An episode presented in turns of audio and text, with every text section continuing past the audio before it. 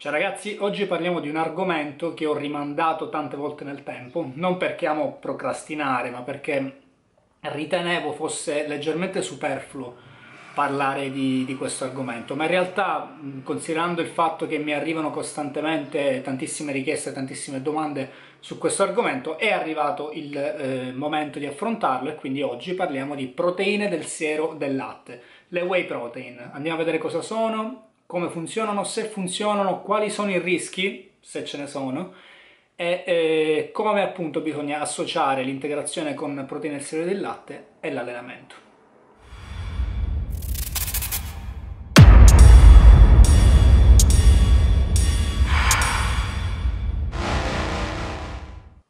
Bene, innanzitutto inizierei col definire che cos'è una proteina.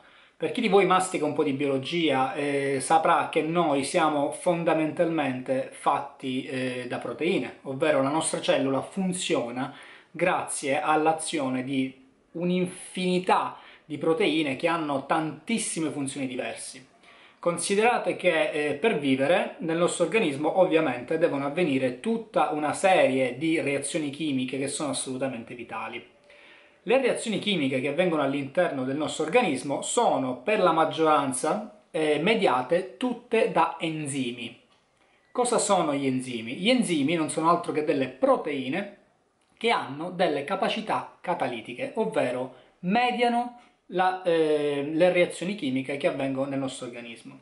Gli enzimi sono quindi, sono quindi proteine, ne abbiamo di miliardi di tipi diversi devono tutti assolutamente funzionare per il nostro sostentamento e come potete pensare questi enzimi, che sono proteine, devono subire un turnover, ovvero devono essere costantemente ricambiate, risintetizzate per garantire appunto il funzionamento del nostro organismo. Le proteine non hanno soltanto un ruolo enzimatico, ma hanno un ruolo strutturale, hanno un ruolo contrattile nei muscoli per esempio. Le proteine fanno svolgono tantissimi ruoli importantissimi fisiologici nel nostro organismo. Ma come è strutturata una proteina? La proteina non è altro, detto in maniera molto molto povera, che una catena di aminoacidi. Gli aminoacidi non sono altro appunto che il mattoncino che messi tutti, i mattoncini che messi tutti insieme costituiscono una proteina questa catena di aminoacidi ovviamente immersa in acqua, perché sappiamo che l'ambiente cellulare è un ambiente molto ricco d'acqua, assumono delle conformazioni, delle forme particolari che eh, danno poi alla proteina quello che è il suo effettivo ruolo, o enzimatico o strutturale, eccetera, eccetera. Le proteine quindi ci servono. Negli elementi che compongono la nostra dieta, normalmente, sia in ambito animale, quindi carni rosse, eh, carni bianche, pesce, ma anche vegetali, eccetera, eccetera, le proteine sono presente, presenti in tutti questi alimenti. Quindi noi con la nostra dieta costantemente assumiamo proteine e così deve essere per garantirci il nostro sostentamento. Le proteine, una volta ingerite, vengono digerite Prima di tutto nello stomaco, dove il pH acido dello stomaco e alcuni, enzime, alcuni enzimi rompono le proteine, queste strutture complesse, spesso globulari, eh, rompono queste catene di aminoacidi in pezzi sempre più piccoli, fino ad arrivare all'intestino, dove questi vengono proprio separati fino ad arrivare ad avere un singolo aminoacido. A livello intestinale infatti sono gli aminoacidi singoli che vengono assorbiti vanno nella circolazione portale, quindi entrano nel sangue, passano dal fegato e da lì arrivano alla circolazione sistemica e possono essere assorbiti e utilizzati dai tessuti. Bene, fatta questa breve e veloce parentesi su cosa è e eh, come funziona una proteina, dobbiamo eh, parlare adesso di quello che riguarda il nostro campo, ovvero la dieta e l'allenamento e perché le proteine sono così importanti per l'ipertrofia muscolare. Bene, innanzitutto eh, volevo partire da un punto che io ritengo molto importante, perché c'è tanta tanta ignoranza in giro, soprattutto quando si parla di proteine, eh, e appunto si sente dire in continuazione che le proteine fanno male, le proteine ti fanno scoppiare i reni o ti fanno scoppiare il fegato. Prima di tutto vorrei, vorrei tranquillizzare chi eh, appunto crede che le proteine facciano scoppiare i nostri organi dicendo che i nostri organi non scoppiano. Nessuno ha mai sentito in una palestra un botto in, in spogliatoio quando appunto qualcuno si stava bevendo uno shaker di proteine. Quindi tranquillizzatevi, non avverranno eh, esplosioni nelle palestre, non vi preoccupate. Detto ciò, fatta questa, questa breve parentesi, eh, parliamo di scienza, ovvero le proteine, perché si dice, perché c'è questa, ehm, questa voce che appunto vuole che un, un alto tasso di proteine eh, nella nostra dieta possano recarci dei danni d'organo, come per esempio a livello renale. Perché? Perché effettivamente in medicina è risaputo che persone che soffrono di insufficienza renale, grave, moderata o qualsivoglia, se hanno una dieta particolarmente ricca di proteine, aggraveranno il loro quadro patologico. Qui però noi non stiamo parlando di pazienti, non stiamo parlando di persone malate, non stiamo parlando di persone che hanno una conclamata insufficienza renale. Qua stiamo parlando di persone sane e soprattutto di atleti che hanno un'attività fisica eh, regolare nell'arco della propria giornata e della propria settimana. Parlando di persone sane, io cito quello che è la eh, posizione che ha assunto l'International Society of Sport Nutrition, che sarebbe l'organo che si occupa di eh, appunto raggruppare tutta la ricerca in ambito di nutrizione sportiva. Bene, eh, l'International Society of Sport Nutrition si è espressa dicendo che il range di proteine che noi possiamo assumere nell'arco di una giornata entro il quale è garantito che non avremo alcun tipo di problema va da 1.4 grammi per chilogrammi di peso a 2 grammi di proteine per chilogrammi di peso al giorno. Questo range è eh, espresso appunto per chi fa un'attività fisica, per gli atleti. Bene, perché questo range? Da dove saltano fuori questi numeri? La letteratura scientifica fino adesso, tutti gli studi che sono stati fatti, hanno effettivamente provato che persone eh, che svolgono attività fisica anche a livello professionale, se ingeriscono una quantità di proteine che va da 1.4 a 2 grammi per chilogrammo di peso corporeo al giorno, quindi per fare un esempio, prendiamo i 2 grammi per chilogrammo di peso corporeo al giorno, una persona di 70 kg, 70 per 2 fa 140, quindi stiamo parlando di 140 grammi di proteine al giorno. Bene, ehm, è stato dimostrato che gli atleti che assumono proteine entro questo range presentano un miglioramento della composizione corporea e delle performance in ambito sportivo. Questo perché? Perché ovviamente una dieta che eh, garantisce il corretto apporto di proteine migliora l'ipertrofia muscolare, la crescita muscolare e quindi la composizione corporea con abbassamento anche della massa grassa. Bene, perché questo? Perché ovviamente Parliamo di atleti di bodybuilding così ci capiamo meglio. Un bodybuilder che sta in palestra a eh, fare un lavoro specifico per l'ipertrofia muscolare va a recare al muscolo uno stimolo ipertrofico, ovvero il muscolo necessita di crescere.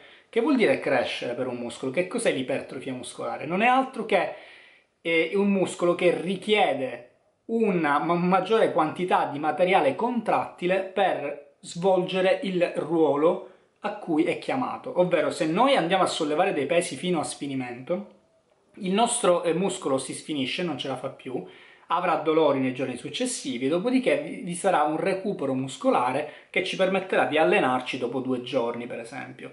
Bene, questo è, va visto nell'ottica dell'adattamento muscolare, ovvero il muscolo si adatta a quel tipo di sforzo che noi stiamo richiedendo, per farlo deve crescere. Come fa a crescere? Come fa ad aumentare il suo materiale contrattile? Ovviamente utilizzando le proteine, perché la contrazione muscolare è mediata da proteine.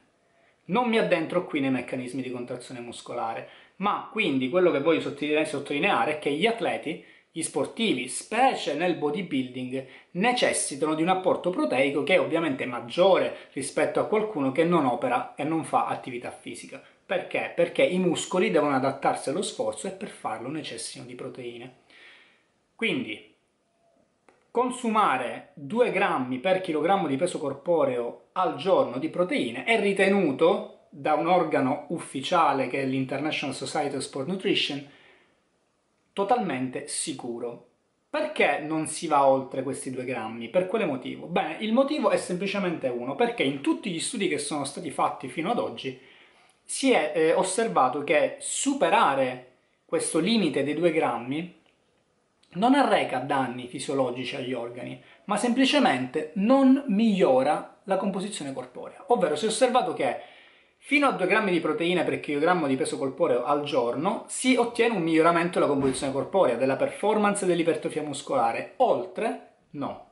Quindi studi che sono stati fatti con gruppi di atleti che si allenavano alla stessa maniera, che avevano una dieta pesata alla stessa maniera, però un gruppo assumeva 2 grammi per chilogrammo di peso corporeo e l'altro anche il doppio, si è osservato che dopo un certo periodo di tempo di dieta e allenamento così bilanciata non si osservavano differenze in ambito di composizione corporea, ipertrofia muscolare e performance, forza in questo caso. Per questo, eh, diciamo, il range in cui ci si orienta va da 1.4, che è il minimo per gli atleti, e 2 grammi. Ora, questo per quanto riguarda le performance, ma per quanto riguarda la nostra salute, possiamo veramente essere sicuri? Bene, la risposta è semplice ed è sì, possiamo essere sicuri. Io eh, vi voglio riportare eh, due studi che sono stati fatti, perché due studi? Perché sono i più recenti, uno del 2015 e l'altro è del 2016, quindi di quest'anno, quindi cose molto molto recenti. Eh, il primo studio di cui vi voglio parlare appunto è uno studio che è stato fatto somministrando una dieta a degli atleti di 3.4 grammi di proteine per chilogrammi di peso corporeo. Quindi una dieta che secondo il, eh, il range dell'International Society of Sport Nutrition va oltre il limite di 2 grammi.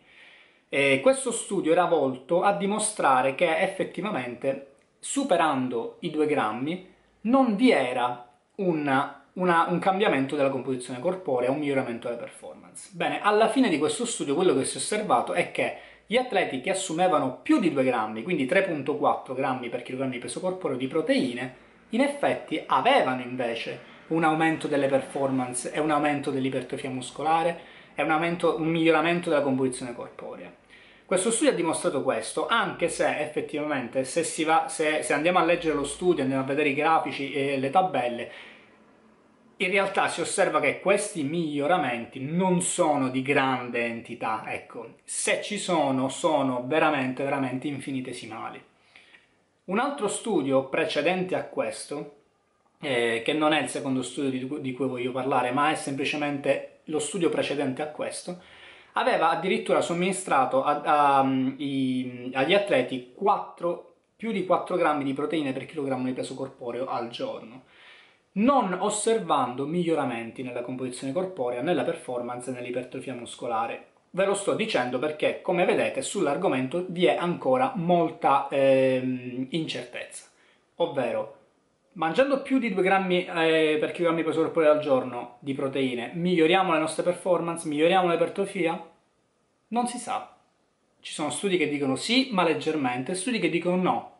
Mangiando più di 2 grammi al giorno eh, non si eh, avrà un miglioramento.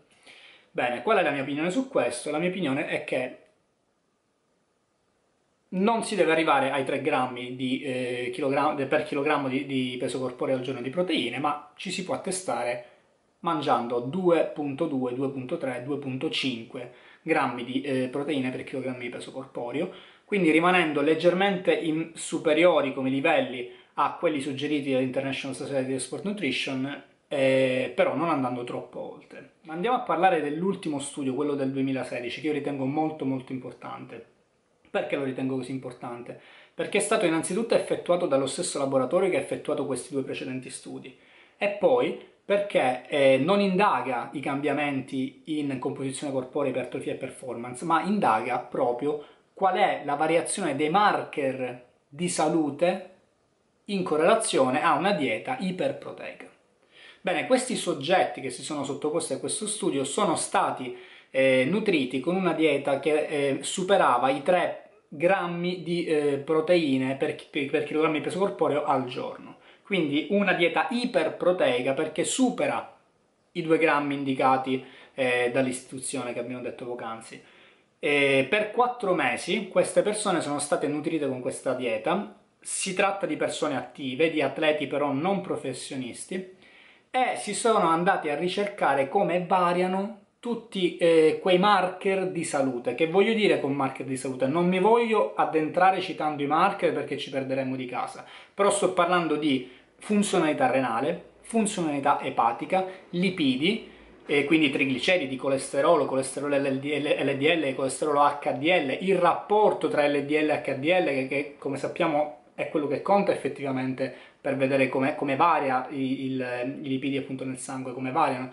E poi tanti altri marker di salute, per esempio la bilirubina diretta, la bilirubina indiretta, eccetera, eccetera. Non mi voglio addentrare, però vi voglio sottolineare che in questo studio del 2016 sono stati osservati tutti i marker di funzionalità d'organo e quindi di salute a livello generale. Quello che è stato osservato, in poche parole, è che nell'arco di 4 mesi di una dieta così composta non si è osservato una variazione critica di alcun parametro, ovviamente confrontato con un gruppo di controllo che assumeva eh, proteine ad, lib ad libitum, però all'interno del range suggerito dalla International Society of Sport Nutrition. Quindi questo è un altro studio che dimostra, del 2016, che dimostra che mangiare eh, più proteine di quanto consigliato non comporta un danno d'organo, non comporta un'esplosione renale, non comporta un'esplosione epatica. Le proteine non fanno male, specie se assunte da atleti che quindi devono necessariamente avere un turnover eh, proteico molto molto molto spinto perché sono costantemente in, eh, con la necessità di riparare il tessuto muscolare danneggiato dall'esercizio fisico, che poi è il principio in cui, in cui si basa scusate, l'ipertrofia muscolare. Di conseguenza non ci facciamo tante menate con queste fantomatiche proteine perché non fanno male. Ovviamente qua stiamo parlando di variazioni che vanno da 2 a 3 a 4 grammi di... Eh, non, non, stiamo parlando di assumere 20 grammi per chilogrammo di peso corporeo al giorno, questo sarebbe per me fisicamente impossibile. Bene, fatta questa, questa lunga premessa, parliamo proprio delle proteine del seno del latte, ovvero le whey protein, un integratore proteico. Perché sorge la necessità di avere un integratore proteico nel nostro scaffale? Bene, in realtà non vi è alcuna necessità. Questo come per tutti gli altri integratori che noi assumiamo regolarmente per massimizzare l'ipertrofia muscolare. In che senso non vi è necessità? Nel senso che parlando di proteine stiamo parlando semplicemente di nutrimento, di un alimento. Di conseguenza, se la nostra dieta, prendo il mio esempio, ok, per esempio l'esempio di poc'anzi, un uomo di 70 kg che decide di assumere 2 grammi di proteine per chilogrammo di peso corporeo al giorno, dovrà assumere 140 grammi di proteine al giorno. 140 grammi di proteine al giorno non sembrano tante, ma credetemi, soprattutto con la dieta pseudo-mediterranea a cui siamo abituati noi italiani, assumere 140 grammi di proteine al giorno non è per niente semplice, perché basti pensare che 100 grammi di pollo contengono su per giù da 20 a 25 grammi di proteine. Un uovo contiene dai 5 a 6 grammi di proteine. Quindi l'alimentazione che noi eh, conduciamo quotidianamente, mm, normalmente, non ci consente di assumere il livello ottimale di proteine che abbiamo deciso di assumere. Ed è qui che nasce l'esigenza dell'integratore, dell'integratore e dell'integrazione di proteine con whey protein. Perché eh, in una dieta bilanciata eh, spesso non si riesce ad assumere tutte le proteine che si vogliono assumere ai fini sportivi, perché non ce la si fa ad assumere così tanto cibo. Qualcuno ce la fa, attenzione. Io però per esempio non sono capace in una seduta di mangiare 300 grammi di carne. Io eh, se riesco a mangiarne 150 eh, grammi appunto di pollo è già tanto perché altrimenti mi alzerei da tavola veramente con lo stomaco in fiamme. Quindi per questo nasce l'esigenza dell'integrazione, perché svolgendo la mia dieta, pur, seppur iperproteica, io posso mangiare uova a colazione, carne a pranzo a cena, eccetera, eccetera, spesso non si arriva a completare il proprio obiettivo di proteine ed è lì che entra in gioco l'integratore proteico. Si mettono quelle, quei 30 grammi, quei 60 grammi di eh, proteine nel seno del latte nello shaker dopo l'allenamento solitamente e si va a eh, completare quello che è il fabbisogno proteico giornaliero che si è deciso di avere.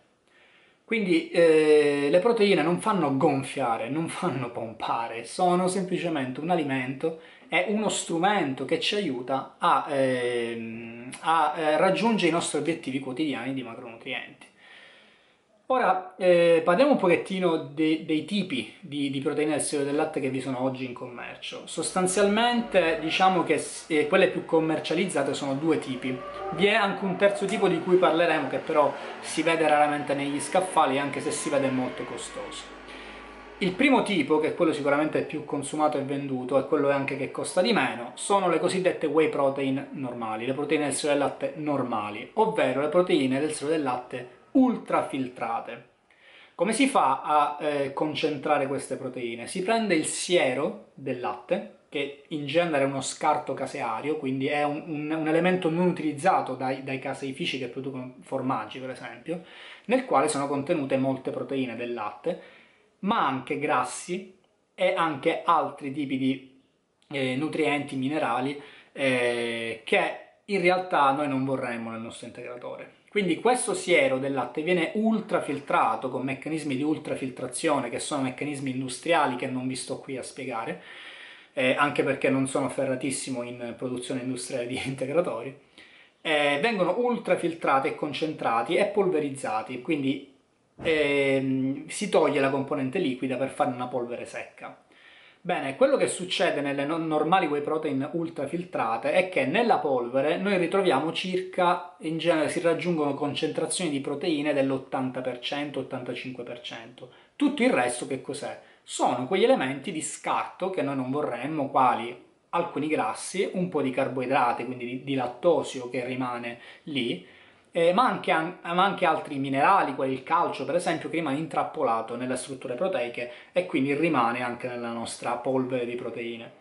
Quindi quando assumiamo una proteina ultrafiltrata sappiamo che non stiamo assumendo, per esempio se assumiamo 30 grammi di whey protein, sappiamo che non stiamo assumendo 30 grammi di proteine, ma stiamo assumendo l'80% di quei 30 grammi saranno sicuramente proteine, il resto sarà altro esistono anche le whey protein cosiddette isolate o isolate.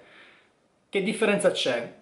Fondamentalmente di costo, queste costano un po' di più, ma queste raggiungono concentrazioni di proteine fino al 95%, quindi è una, una proteina del seno del latte molto più pura, quindi eh, nella polvere vi saranno meno scarti che noi non vogliamo, come colesterolo, grassi, zuccheri, eccetera, eccetera.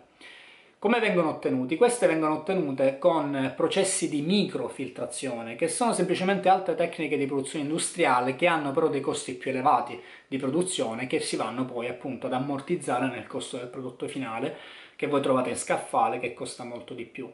Però ovviamente se assumete 30 grammi di proteine isolate il 95% saranno vere proteine e soltanto quel poco che rimane, quel 5%, saranno eh, scarti indesiderati. Eh, prima per la produzione delle, delle, whey protein isolate si utilizzava anche una tecnica che si chiama a scambio ionico, ovvero queste proteine venivano isolate mediante sfruttando la carica elettrica delle proteine, venivano appunto isolate dal, dal resto delle componenti del siero.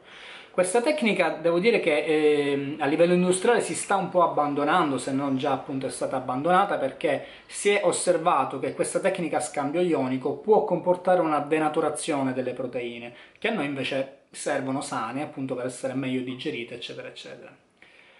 L'ultimo eh, gruppo di whey protein che, di cui volevo parlarvi sono le più costose, si trovano anche, diciamo, piuttosto anche raramente negli scaffali, sono le proteine del del latte idrolizzate.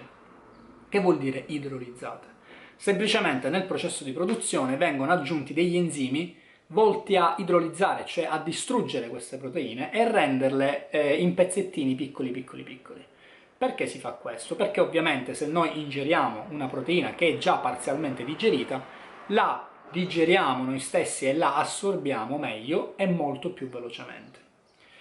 Eh, qual è la vera utilità di assumere delle proteine eh, idrolizzate? A mio parere sinceramente nessuna, perché non abbiamo questa necessità, già le whey protein sono delle proteine a assorbimento molto rapido rispetto al mangiarsi una fetta di carne. Quindi il, la necessità di andare a ehm, velocizzare ancora di più questo processo io non la vedo. E poi c'è anche un altro fattore che spesso non viene considerato. Nelle whey protein normali, quindi quelle ultra filtrate, quelle che costano di meno e che sono più consumate di tutti, sì, vi sono degli scarti, però vi sono anche degli scarti tra virgolette, ovvero vi sono anche dei minerali come il, magnesio, il potassio, il calcio, eh, e anche un po' di grassi e di, di zuccheri come il lattosio, che sono comunque dei nutrienti, sono dei componenti della nostra dieta. Perché? Perché essendo le proteine eh, nella loro struttura originaria, questi, questi componenti, soprattutto i minerali, vengono nascosti dalla struttura proteica e vengono liberati nei processi di digestione nel nostro intestino e quindi vengono poi assorbiti. Quindi a mio parere è meglio assumere una proteina più completa che ci dà anche altri tipi di nutrienti che andare a comprare delle idrolizzate che sono dei pezzettini di proteine che quindi non hanno più questa funzione di, di inglobare questi minerali e, queste, e, questi altri elementi che in teoria sono considerati di scarto e che quindi però ci danno la possibilità di assumere questi nutrienti. Quindi ehm, che consiglio voglio darvi quando eh, voi andate ad acquistare le vostre proteine? A mio parere io vi consiglio di eh, guardare al portafoglio acquistare le proteine eh, semplicemente quelle ultrafiltrate, le whey protein normali, di qualsiasi marca volete, non sto qui a dirvi le marche perché fondamentalmente sono tutte uguali, cambiano i sapori, cambiano le lavorazioni finali, eccetera, eccetera, ma ovviamente contare anche l'assunzione di quegli elementi di scarto nella propria dieta, ovvero se io so che devo assumere, eh, che mi mancano per esempio nella mia dieta giornaliera 60 grammi di proteine, e voglio assumerlo mediante integratori di proteine, whey protein, so che eh, i 60 grammi di whey protein corrispondono soltanto a un 80-85% di proteine, quindi vado semplicemente a bilanciare quello che è il mio introito proteico. So che do, quindi dovrò assumerne poco più di 60 o 30 grammi, quel che sia. Semplicemente appunto regoliamoci non dobbiamo necessariamente andare a cercare quella proteina isolata particolare eh, che costa tantissimi soldi per avere un introito proteico che, che ci interessa, anche perché eh, i zuccheri, quindi i carboidrati e i grassi che noi andiamo a assumere nell'integratore possiamo anche farli rientrare benissimo nella nostra dieta. Per chi fa una dieta flessibile e quindi conta i macronutrienti. Questo ovviamente è un mio parere personale, è il consiglio che io sento eh, di darvi, poi magari qualcun altro può pensare a un'altra maniera, preferisce assumere delle proteine isolate che siano più concentrate e più pulite, e, e beh, che ben venga, spenderà un po' di più, però insomma sono fatti suoi, io vi do il mio consiglio, il mio parere, eh, perché a me non piace estremizzare troppo le cose. Io personalmente consumo delle proteine, delle normali whey protein eh, ultrafiltrate e quindi è il consiglio che sento di darvi, però ognuno faccia come vuole. Si tratta sempre di proteine del siero del latte, ecco. Bene ragazzi, ehm, forse mi sono un po' reso conto di non essere stato troppo scientifico, preciso in questo, in questo video, come invece sono stato in altri. Eh, vi ho citato soltanto due studi senza darvi dei dati troppo precisi, eccetera, ma questo l'ho fatto semplicemente perché ritengo che questo argomento sia quasi superfluo da affrontare, sia ovvio. Eh, nel senso che stiamo parlando, ricordatevi, di proteine, stiamo parlando di un alimento non, non, non, stiamo parlando di doping o chissà quale, eh, quale sostanza da assumere, però eh, ho avuto anche questo tono un pochettino sarcastico proprio perché quello che sento nella mia esperienza, nella palestra, eh, quando mi interfaccio con dei eh, pazienti, delle persone che seguo per le diete, io mi rendo conto che veramente c'è tanta, tanta, eh, per non chiamarla ignoranza, tanta, eh, c'è poca informazione ecco, in giro però eh, questa poca informazione spesso è eh, accompagnata da tanta arroganza e tanta presunzione che eh, appunto porta la gente a sbandierare dei concetti che sono totalmente fuori, fuori da questo mondo. Quindi per favore informatevi, guardate video come questi se sono stato di, appunto, di, non so, so vi ho informato, non lo so, comunque guardate video, leggete meglio, se siete delle persone che